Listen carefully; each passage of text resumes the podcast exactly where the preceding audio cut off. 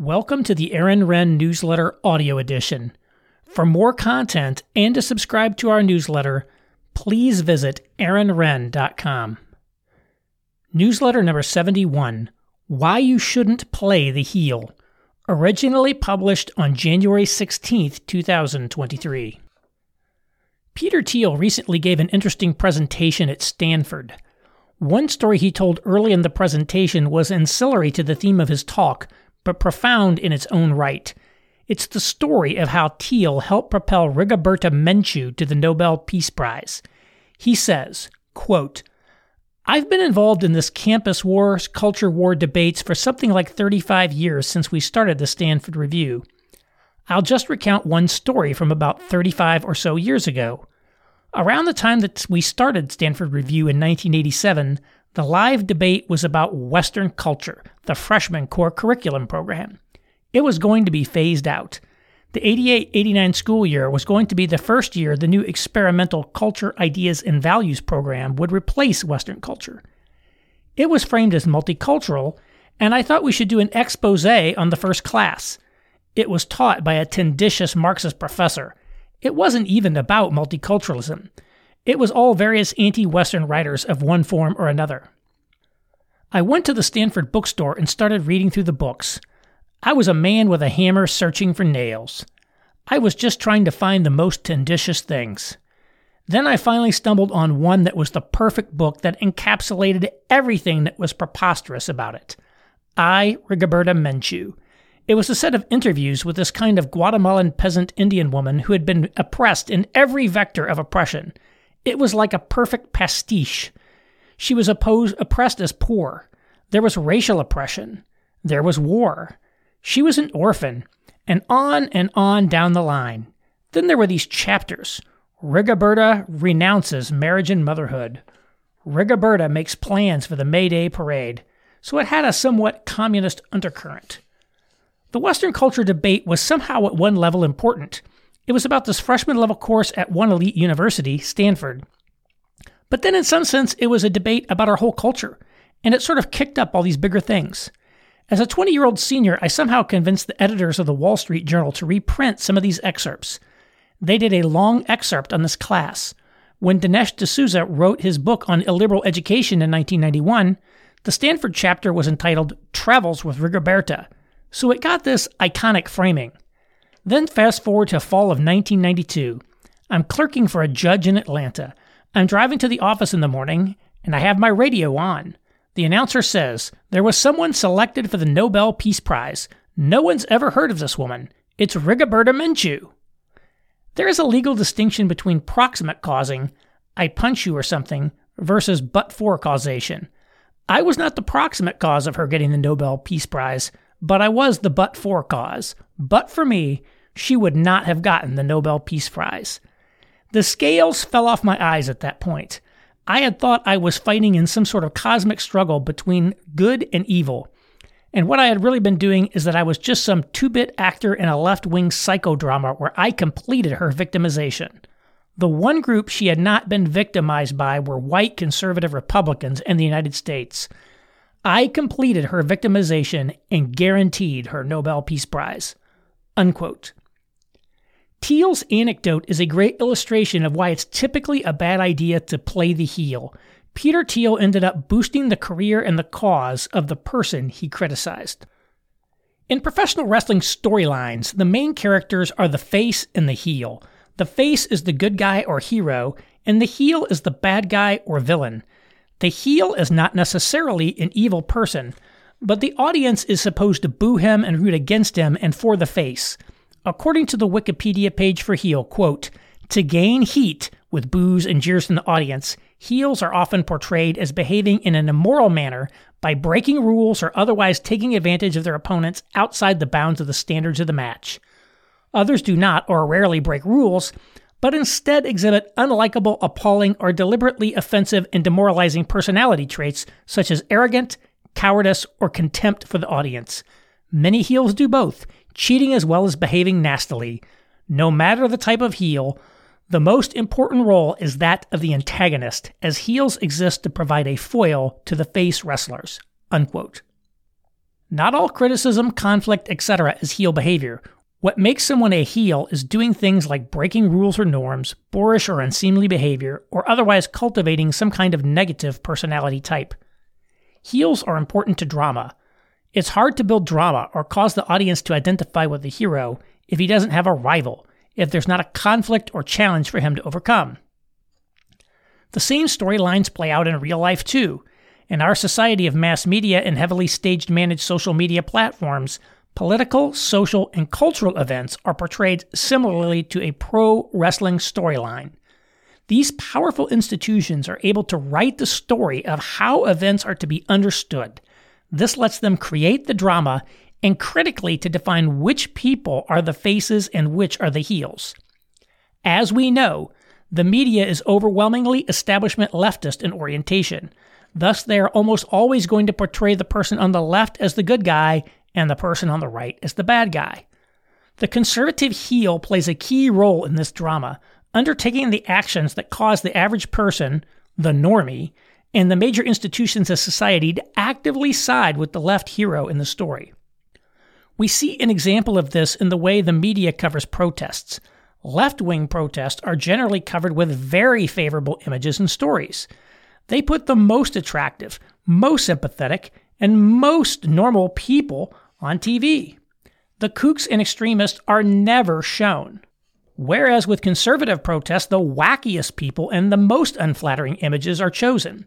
For example, coverage of heated school board meetings often feature clips of the most angry conservative mom saying the most harsh thing the media can find. It's also no surprise that the so called QAnon shaman was the most common image of January 6th. The media don't have godlike powers to turn lead into gold. They tried to label the George Floyd riots as mostly peaceful protests, for example, but that was a complete failure. The reality was too powerful to suppress. And notably, there was no conservative heel handy for them to brand as the bad guy. But if you give them material to work with, they can do a lot with it. When you voluntarily play the heel role, you are often actually furthering the narrative the media wants to create, Without a villain, their story has no drama, and the hero they want you to support isn't going to be viewed as strongly or sympathetically as a victim. Without you stepping in to act the heel, they would have to invent one, which is less effective than when you voluntarily play the role for them. In Peter Thiel's story, he unintentionally played the heel by attacking Rigoberta Menchú through ridicule, amplified by the major media and later books. Notably, she was the media's desired face and not a public political figure that our norms deem an acceptable target of attack.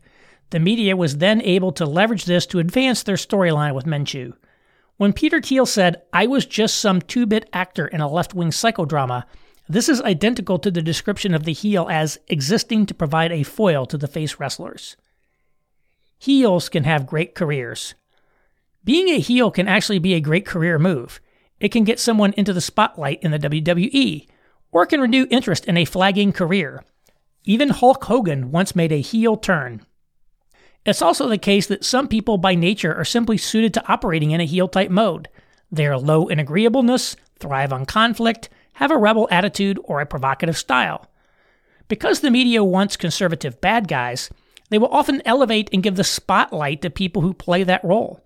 In one infamous and extreme case, the alt right personality Richard Spencer leaned into the characterization of him as a white nationalist. At an event where he had invited many members of the media, Spencer gave a Nazi salute and said, Hail Trump, hail victory. Later, he appeared on CNN with the title White Nationalist. This may have gotten Spencer the attention he wanted, but certainly didn't make society more favorable to his cause.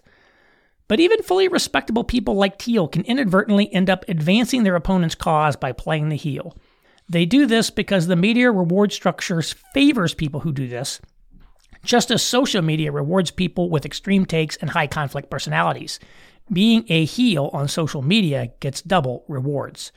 But again, just because individuals and their personal organizations can personally profit from being a heel doesn't mean that this helps advance their nominal cause.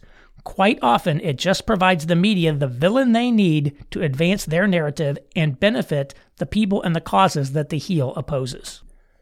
Being a heel can work for some people, Playing the heel is not always a strategic failure. Some people can succeed in both using heel mode to benefit themselves and having some strategic success as well.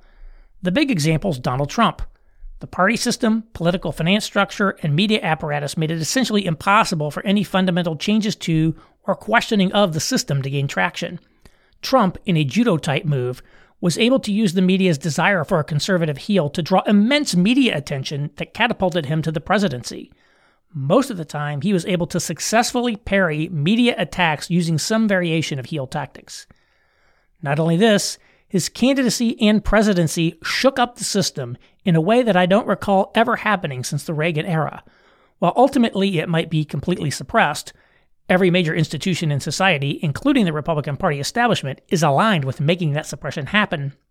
He certainly made an impact. And that would not have happened without using heel tactics.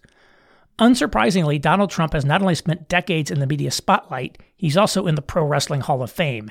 He has a deep understanding of how these dynamics work and how to deploy them successfully. But even in the case of Trump, his heel approach only worked for a short window of time. Today, the magic is gone. With every truth he puts out, he loses more and more support. Rush Limbaugh was another person who made it work. He used to label feminists feminazis and the like, which is heel behavior. One reason Rush is so successful is that he was first and foremost a great entertainer. There always seemed to be a twinkle in his eye as he pontificated on various subjects. This put Rush in a class by himself versus the angry style of too many talk radio personalities. So the heel mode is a tool that any movement needs to have in its tool chest. Sometimes it's the right tool for the moment. However, just as I've noted that the MAGA movement is extremely overweight e celebrities, conservatism generally in the US in its various manifestation is also overweight in people engaging in heel type tactics. For most people and movements, heel behavior is often counterproductive. Again, not all conflict and criticism is heel behavior. Also, just because someone does make heel type tweets from time to time, or something of that nature, doesn't necessarily make someone a proper heel personality. Also, I would not advocate that people become chumps by buying into our current system, following all the rules and norms that are regularly ignored by elites, or being a good little boy as defined by the media. As I've said many times, despite the decline in trust in our institutions, they are still too trusted relative to the amount of trust they actually deserve. I want to help build up people and institutions that do deserve trust and to drain the legitimacy from those who don't. The question is how to do that. I think very often heel behavior actually strengthens the system and marginalizes people who engage in it or perhaps more often, creates a ceiling on the amount of influence they can have. Again, you can build a great career by being a heel. The question is, what is your actual goal? If your goal is your career, great. But if your goals are more expansive, then you need to evaluate your tactics in light of how they advance or work against that goal as well. For me personally, I want to be able to use heel behavior at select times. I think it's critical for people today to be willing to publicly defy the elite consensus in some way that could be socially costly. If I'm 100% system compliant, then I'm not a serious or credible person. On the other hand, I don't want to become a troll or heel for clicks and subscriptions either. I aspire to be able to move the needle in helping conservative American Christians successfully shift and adapt to the 21st century negative world. This means I need to have some level of normie appeal, so I need to be thoughtful of what I engage on and how I'm communicating. That's absolutely appropriate to do because it doesn't matter how truthful what I'm saying is if nobody will listen to me when I say it. Now, by nature, I'm a contrarian, but also conflict averse. So for me, personal growth and strategic effectiveness probably means being willing to lean more into being a heel in some cases. But for a lot of conservatives, the opposite is the case. To illustrate what I'm talking about, let me give an example of conservative heel behavior that is counterproductive. It was the reaction some of them had to the death of Representative John Lewis. For example, three days after he died, Front Page Mag ran an article criticizing him. Or here's a tweet someone had John Lewis wasn't an icon, he was just a con. There's a well established norm about not speaking ill of the recently departed. Yes, people on the left can get away with this. Yes, people like John McCain exploited the grace normally shown to the dying and the dead to score political points. Yes, this norm, like many other decent civilized behaviors that once ruled our land, is now in decline. Nevertheless, as a conservative, If you throw stones at a leftist who recently passed away, it is going to be portrayed negatively by the press and turn off the average normie. It's not necessary to dogpile every single thing in anger. If we do this in the wrong context or make an excessive pattern of it, then there's a good chance it might be tactically effective but strategically counterproductive. I'm not telling you to never play the heel role, and as I said, it can work for some people who have the right skills and personality for it. It can also be a useful tool for everyone to use at certain times, but I would encourage you to think seriously before playing the heel as to whether it is a prudent way to engage. Is it helping to accomplish your long term objectives, or is it long term counterproductive? Practical tip fast food tours. In addition to cultural analysis and critique, I like to present as many practical tips to readers as I can. One of my principles is to build up as well as criticize, and to give as many practical tools as I can to help you navigate today's world. There's been a significant separation of the folkways of the upper middle class and affluent from those of the American mainstream. The top 20% of America in terms of socioeconomic status are now heavily geographically as well as socially and culturally segregated from the rest of America. Charles Murray's famous bubble quiz is a great tool to help upper middle class and affluent people understand the way that they may have been isolated in this upscale milieu. He asks questions like Have you ever been on a factory floor, for example? One of his questions is to ask how many times you've eaten at the following restaurants in the last year Applebee's, Waffle House, Denny's, IHOP, Chili's, Outback Steakhouse, Ruby Tuesday, TGI Fridays, and Ponderosa Steakhouse. Suffice it to say, these restaurants, along with most fast food chains, are not frequented by the elite, especially in urban areas. A woman here in Indianapolis who fits the bill of being an urban progressive professional in that top 20% posted on social media that she was taking her kids on a fast food tour. That is, she wanted to make sure her kids experienced eating at all the major fast food chains. I thought this was a great idea.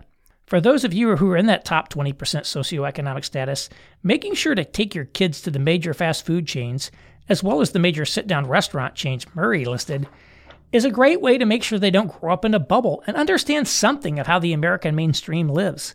I can imagine all sorts of similar activities you could choose to undertake. I like local, artisanal, independent type businesses as much as anybody.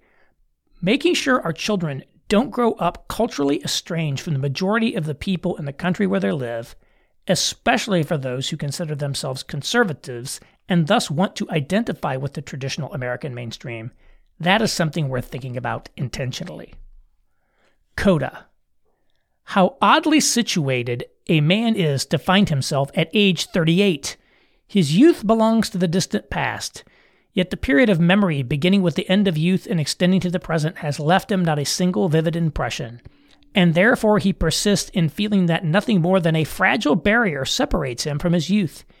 He is forever hearing with the utmost clarity the sounds of this neighboring domain, but there is no way to penetrate the barrier. But as a man grows older, the memory of his youth begins to act as nothing less than an immunization against further experience. And he was 38. It was an age when one felt strangely unready to say that one had lived, and yet reluctant to acknowledge the death of youth. An age when the savor of one's experiences turned over ever so slightly sour, and when, day by day, one took less pleasure in new things. An age when the charm of every diverting foolishness quickly faded. Yukio Mishima, Runaway Horses.